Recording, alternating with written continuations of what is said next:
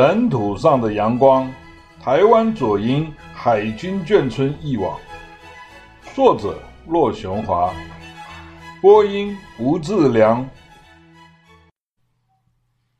第二章：澎湖与高雄，第二十一节：记忆的开始。民国四十三年，一九五四年的台湾澎湖海边，一个温暖的下午，天色渐渐转暗的黄昏时刻，一个小男孩独自站在家门口的空地上，漫不经心地用一把军用的小圆锹，东一块西一块地挖着地上的沙子。此时，他一边挖着，小脑袋里却一边在琢磨着一个困扰了他好一阵子的事情，同时，他要在这一天做出一个决定。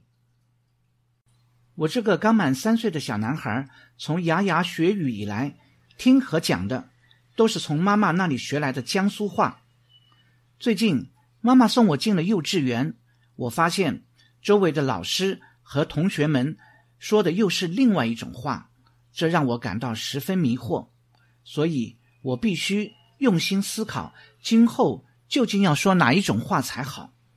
尽管我说不出确实的理由，可是最后还是做了一个决定：以后我要专门讲在幼稚园里新学到的国语，而不再继续跟妈妈讲她的江苏话了。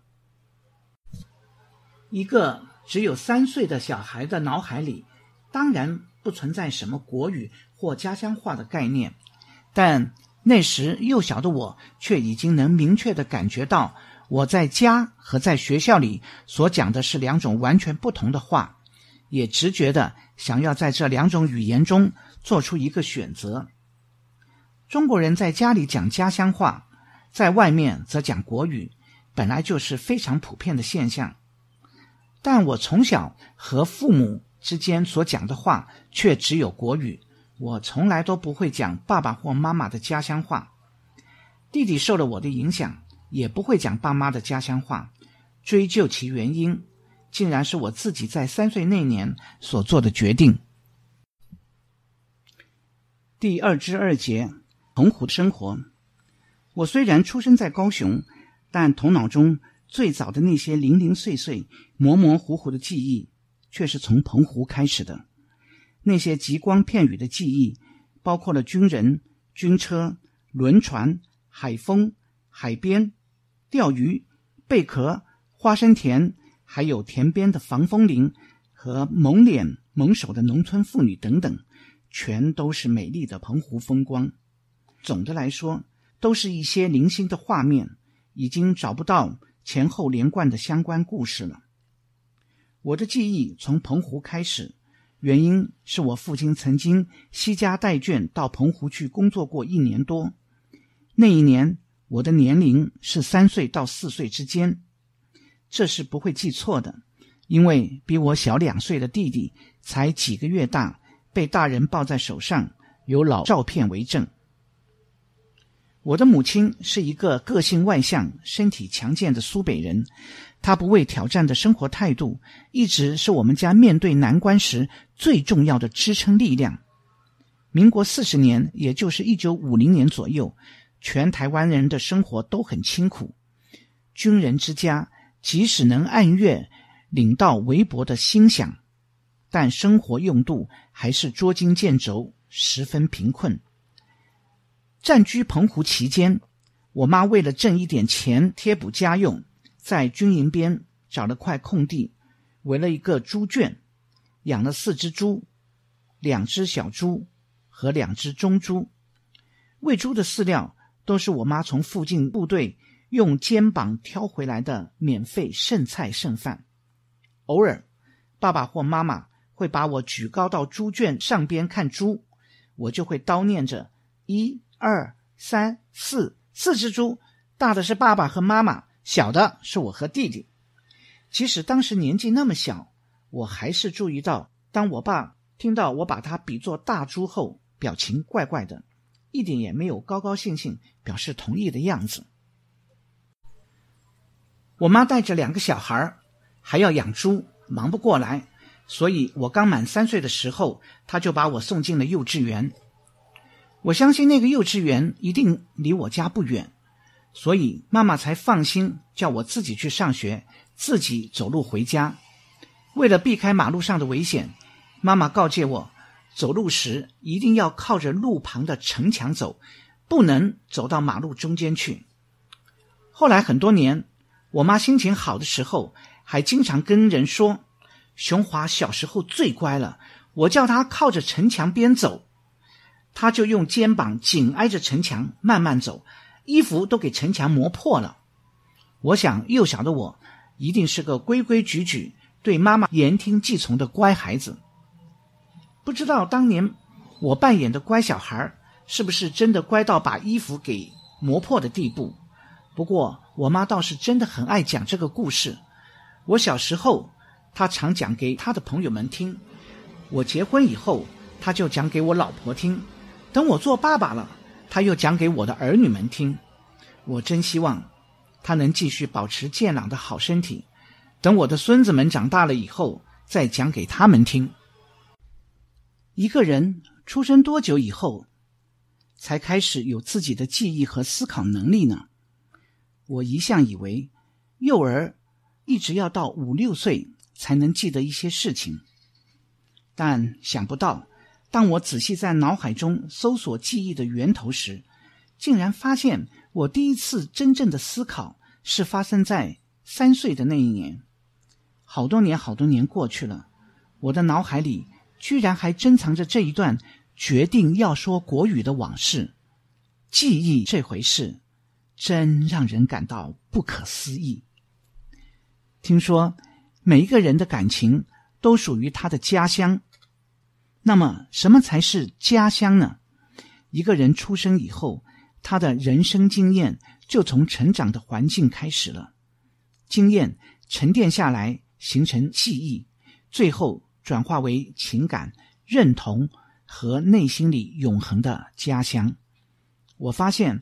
我脑海里珍藏着许多年幼时期闪闪发光的记忆，这些宝贵的记忆都发生在我的出生地台湾。那么，我是不是可以算为台湾人呢？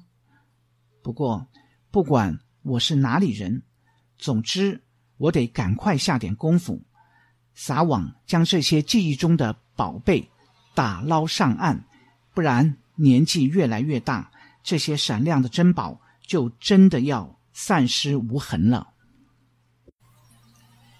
第二至三节，高雄市第三信用合作社。话说，当年台湾在一两年内新增了一百五十万逃离大陆的人口，这些人要吃要住，还要找到能够糊口的工作。对于二次大战以后原本就民不聊生的台湾经济来说，的确是难以承担，所有困难中，又以住的问题最难解决。最初外省人为了有个遮风避雨的住所，而想尽了办法，各显神通，无所不用其极。当年全台湾原有的公共设施和暂时用不着的房屋，像会所、学校、庙宇、仓库等等，都被政府机关军公教。家属们租借，甚至强迫征用，许多既不是政府人员，又不是军人的外省人，他们一时没有找到工作，口袋里的钱越花越少，干脆占据公园、公共建筑的走廊、屋檐下，或是找个路边、山边空地，弄些木板、竹子，自己搭个临时居所。最极端的情形下，还有一群人找到一块墓地。直接在坟头上面搭棚子住了下来，一住就是好多年。结果，大量不正常的临时房屋充斥于各个城市，都成了违章建筑。违章建筑区内常常是拥挤不堪、蚊蝇老鼠滋生、卫生条件极差的都市之流。社会秩序逐渐稳定之后，不合理的居住现象才慢慢的解决。不过，也有少数地方。拖了几十年也没得到有效的处理。我们全家在澎湖住了一段时间以后，又搬回到台湾第二大城高雄市，住进了一年多以前弟弟仁华出生的地方，高雄市盐城区第三信用合作社的三楼。三信合作社是高雄市一家历史悠久的金融机构，成立于日据时代。它建成于民国二十四年，也就是一九三五年，坐落在高雄市大仁路和赖南路的交汇口，曾经是高雄市三大建筑之一。它的三楼整层和一楼的一角，就是在政府迁台的大背景下，免费借给了高雄要塞，作为军人们。暂时安置家属之用。军人们用台湾特产甘蔗板把借来的地方隔成十几个房间，每间住一家人，挽救了几十口人流落街头的命运。十多户人家的男主人多半都是高雄要塞的军人，还有一两家不过是跟着军队来台的普通老百姓，现在已经脱离军队。开始想办法去做自己的买卖了。邻居里面有一家人姓张，爸爸在来台的路上作战牺牲了。这家人是我们中间的英雄家庭。楼上楼下有二十来个孩子，我最喜欢的就是跟张家那两个大孩子们混在一起玩。借住在三姓的人，平日从合作社后门进出，不影响合作社的日常经营。我估计。国军借住在三信合作社的时间可能有六七年之久，直到台湾各地陆续兴建眷村以后，大家才搬进不同的眷村，将房屋归还给第三信用合作社。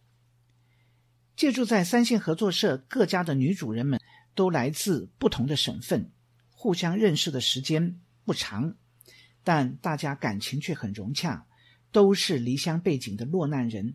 生活上互相依靠，互相照应。十几家人共用一楼后院唯一的一个水龙头和厨房。洗衣服或做饭的时候碰见了，话匣子一打开，南腔北调，几乎都是美丽的家乡故事和千辛万苦的逃难经过。就算是国难当头，人们总还是有空闲的时候。记得当年那些年轻军官和眷属们休闲时最普遍的娱乐就是打麻将。